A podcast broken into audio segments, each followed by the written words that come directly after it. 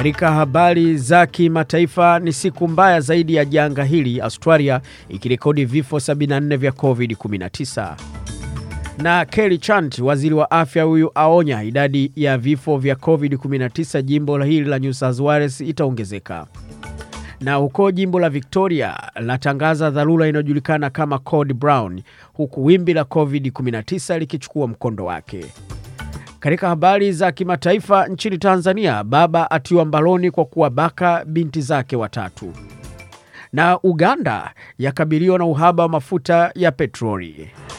Na ziwa Naivasha hatarini kunyauka kutokana na mabadiliko ya tabia nchi. Na katika habari za michezo, nyota wa Arsenal Aubameyang arudishwa nyumbani kutokana na maradhi. Na nchini Tanzania, Simba yalambishwa mchele wa Uyole Mbeya. Hayo yote kaa tayari basi kusikiliza taarifa ya habari.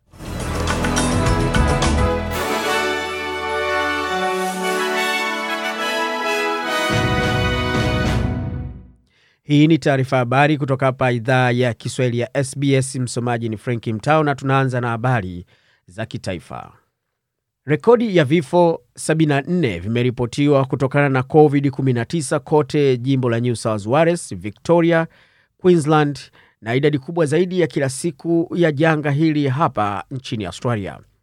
Jimbo la New South Wales liliripoti rekodi ya kila siku ya vifo 36, Victoria 22 na huko Queensland watu 16 wamefariki kutokana na COVID-19.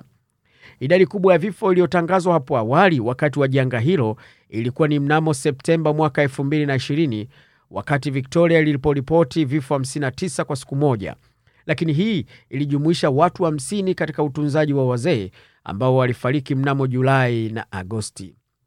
Matangazo hayo ya hivi punde yanamaanisha kuwa vifo 357 vimeripotiwa nchini humu kwa muda wa siku saba zilizopita. Hii ni karibia asilimia 13 ya jumla ya vifo nchini Australia e, kutokana na COVID-19 wakati wa janga hili. New South Wales iliripoti kesi mpya 29830 mnamo leo Jumanne.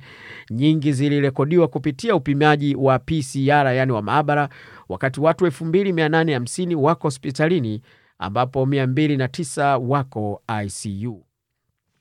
Wakati huo huo, Victoria ilirekodi kesi mpya 20180 leo hii Jumanne, na watu 1152 wamelazwa mahospitalini. Maambukizi mapya yanathibitishwa na idara ya afya ni pamoja na 11747 kutoka kwa vipimo vya haraka vya antigen na 8433 kutoka kwa vipimo vya PCR. Queensland imerekodi kesi mpya 15952 na serikali ikisonga kuzuia wageni wa idara ya dharura wakati mlipuko katika janga hilo ukiongezeka. Kesi hiyo mpya za virusi ziliibuka baada ya vipimo 32506 kote Queensland e, katika masaa 24 hadi e, saa sita na nusu au saa 12 na nusu asubuhi ya leo siku ya Jumanne. Kuna wagonjwa 819 wanaotibiwa COVID-19 hospitalini na wengine 50 katika uangalizi mkubwa na watu 18 e, wakitumia mashine ya kusaidia kupumua. Idadi ya vifo vya COVID-19 katika jimbo hili huenda ikaongezeka, yani jimbo la New South Wales katika siku zijazo e, kutokana na kuenea kwa virusi hivyo katika jamii. Afisa mkuu wa afya wa jimbo hili alionya. New South Wales ilirekodi vifo 36 vinavyohusiana na virusi na imeona kuongezeka kwa idadi ya watu wanaotibiwa hospitalini na katika uangalizi mkubwa. Kando na hilo, takwimu kutoka Queensland zinaonyesha mtu ambaye hajachanjwa ana uwezekano mara 24 zaidi e, kuishia ICU ikilinganishwa na wale ambao wamepata dozi tatu, afisa mkuu wa matibabu wa, wa jimbo alisema.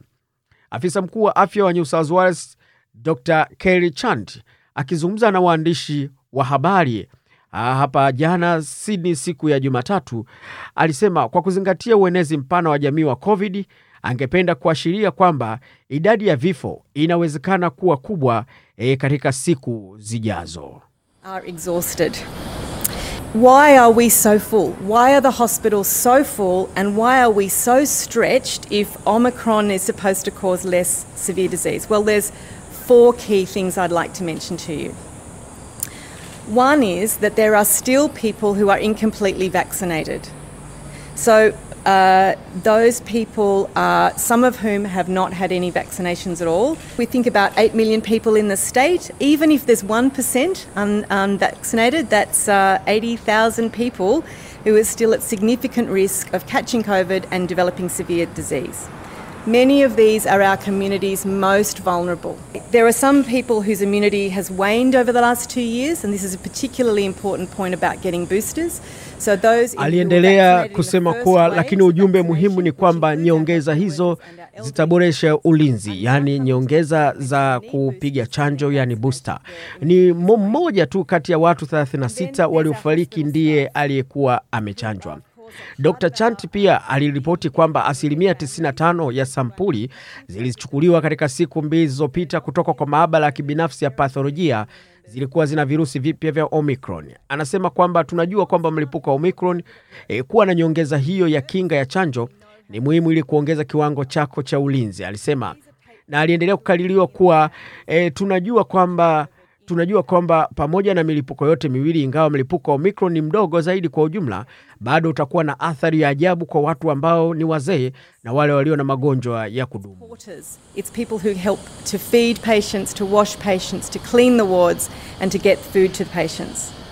And we have, uh, and those who are left standing are carrying a much higher burden.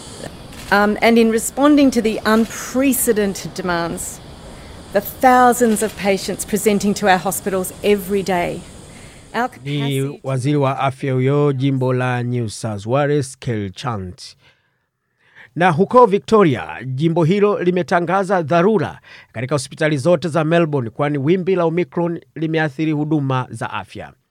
Kinachojulikana kama Code Brown itaanza kutumika Jumatatu, Jumatano e, saa sita mchana na inalenga kupunguza shinikizo kwa mfumo unaoletwa na kuongezeka kwa uandikishaji na uhaba wa wafanyakazi.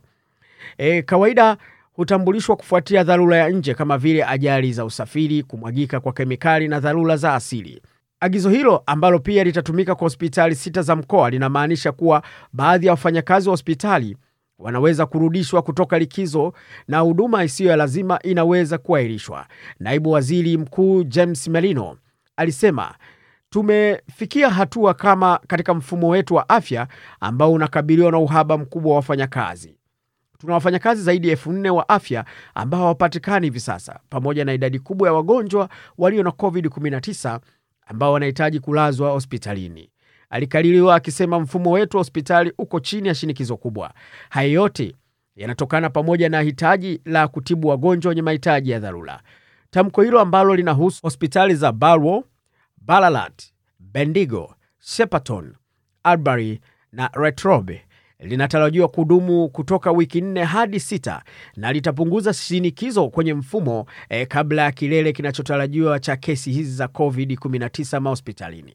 Ni mara ya kwanza kwa mfumo wa afya wa Victoria kuwa na mfumo mzima wa rangi ya kahawia, yani code brown.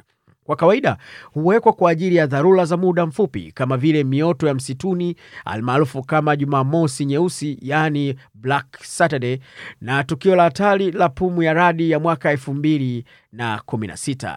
Jimbo hilo lina watu 1152 hospitalini na virusi 100 wa virusi na 127 kati yao wakiwa katika uangalizi mkubwa na 43 wakipumua e, kutumia usaidizi wa mashine. Na kwa taarifa hiyo basi tuelekee katika habari za kimataifa.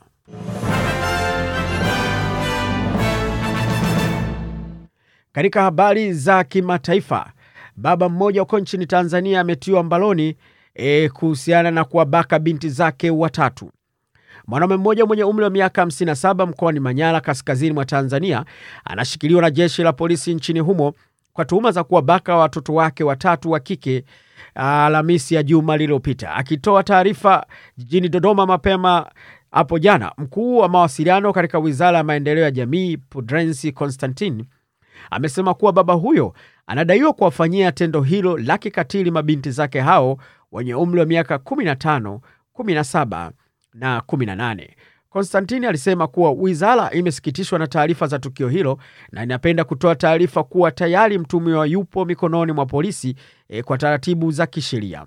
Aidha, amesema kuwa watoto wameshapatiwa huduma za kiafya na wanaendelea kupatiwa huduma za msaada wa kisaikolojia na kijamii. Mkuu huyo alisema kuwa hivi karibuni kwenye jamii kumekuwa na ongezeko la vitendo vya ukatili kwenye makundi yote ya jamii ikiwemo watoto. Hivyo alisema kuwa wizara inawaomba wananchi kuungana kupinga ukatili wa makundi yote kwa ujumla wake na kutoa taarifa mapema kwenye vyombo vya serikali na vyombo vya kijamii vinavyoweza kutoa msaada wa haraka pale tukio linapotokea. Na huko nchini Uganda tunaambiwa kuwa Uganda inakabiliwa na uhaba mkubwa wa mafuta ya petroli e, kutokana na msongamano mkubwa wa magari ya kusafirisha bidhaa hiyo kwenye mipaka ya Busia na Malaba mashariki mwa nchi hiyo.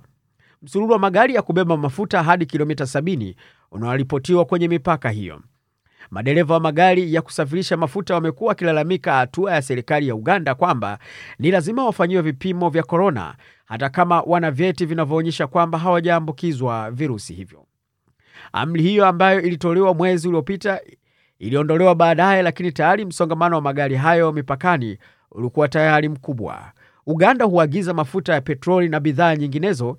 E, karibu lita milioni 6.5 za petroli hutumika Uganda kila siku. Bei ya mafuta imekuwa ikiongezeka tangu mwaka uliopita na kufikia kiwango cha juu zaidi wiki iliyopita.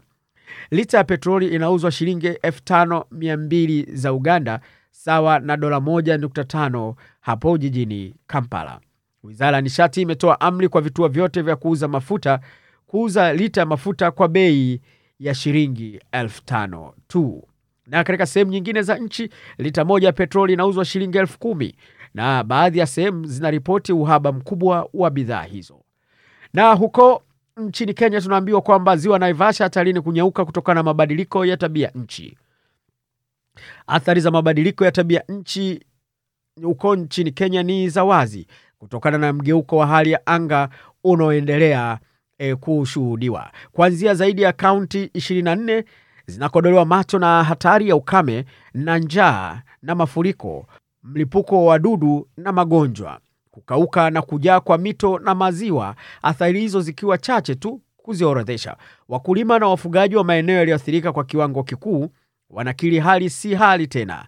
Mabadiliko ya tabia nchi, yani climate change, yamechangiwa kwa kiasi kikubwa na kero ya ukataji wa miti na uharibifu wa misitu kiholela na tabia za watu hasa wasiojali maisha ya siku za usoni, wanaongozwa na tamaa za ubinafsi, ukiritimba na matumbo yao.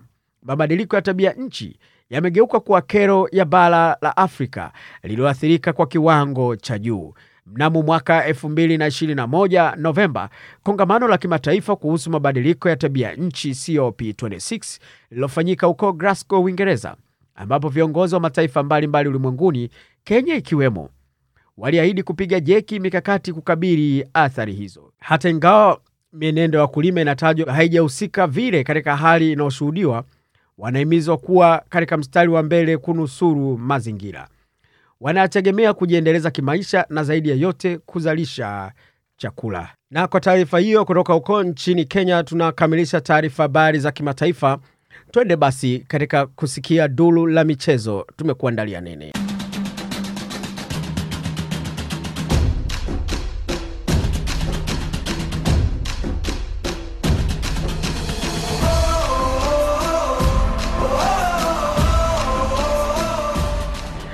Katika dulu la michezo tunaanza na ukoo AFCON ambako basi kiungo uh, mshambuliaji mshambuliaji wa Arsenal Pierre Emerick Aubameyang ameruhusiwa kuondoka katika kikosi cha Gaboni katika michuano hiyo ya Afrika huko nchini Kameruni kutokana na maradhi ya COVID. Hivyo ameambiwa akaugue nyumbani kwanza, kwa sababu michuano hiyo kwa upande wa timu yake imebakiza mechi moja tu. Kiungo mwingine Mario Lemina kutoka timu ya Nice ya Ufaransa pia ameruhusiwa kuondoka katika kikosi hiko akiwa hajacheza mechi hata moja e, katika kikosi hicho cha Gabon. Hivyo basi e, ameruhusiwa naye kurudi e, kuondoka katika michuano hiyo. Gabon iliweza kucheza na Komoro na Ghana katika michuano hiyo. Na katika michuano hiyo hapo jana, matokeo ni kwamba Burkina Faso alitoa moja moja na Ethiopia, huku Cape Verde ikienda sururu na wenyeji e, Cameroon. Leo Malawi atashuhudiwa akiingia dimbani wakabili kinamane hawa Senegal, wakati Zimbabwe wakiwa wanachuana na Guine na kule na Gaboni ambapo Amelk Abumayang na midfielder Mario Lemina wameondoka, watawakaribisha eh, Komoro. Na uko ligi ya Uingereza, Liverpool wameshuhudiwa basi wakiwakimbiza vilivyo uh, Brentford na kuwachapa mabao matatu eh, kwa mawili.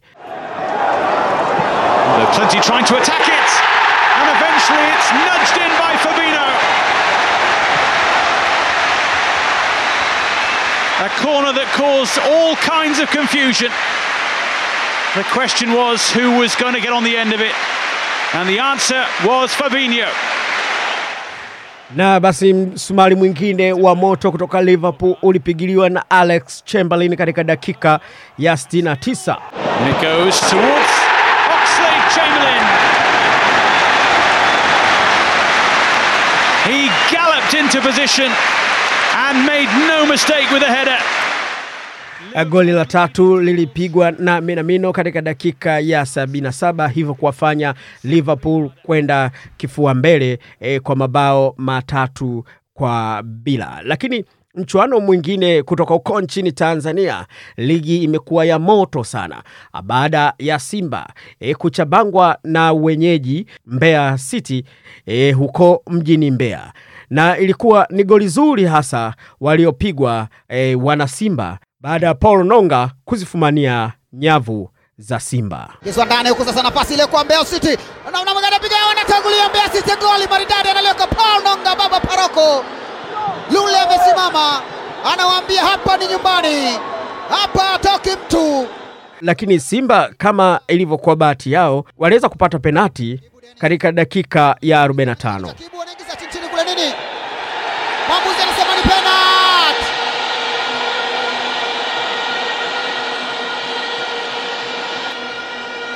Chris Mugalu, mchezaji mshambuliaji mrefu wa Simba Sports Club alipata nafasi ya kuweka mpira huo e, ili kuweza kuipeleka Simba kusawazisha goli hilo katika dakika ya 45 46 hivi, lakini mkwaju wake basi ambao ulipigwa vizuri uliweza kugonga mwamba.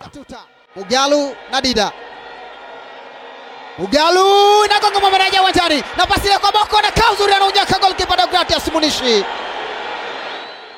Ni Deogratias Munishi, golikipa wa Mbeya City, alionyesha ubunifu wa hali ya juu baada ya mpira e, kugonga mwamba huo e, mpira wa penalti uliopigwa na Chris Mugaru. Kwa hivyo basi bado Simba anaendelea kuisakanya e, au kusakanya kuweza kumtafuta Yanga na hadi sasa amezidiwa kwa pointi tano na klabu ya soka ya Yanga ambayo inaongoza ligi hiyo, na Mbeya City amesogea katika zile tunasema top 3 top 4 e, katika ligi hiyo kuu ya Tanzania. Na matokeo mengine basi tutaendelea kuwaletea kupitia mitandao yetu ya Facebook na vile vile mtandao tovuti yetu ya SBS Swahili. Tunakamilisha taarifa habari kutoka hapa idhaa ya Kiswahili ya SBS. Usiende mbali basi, kwani tumekuandalia makala kemkem. Jina langu naitwa Franki Mtao.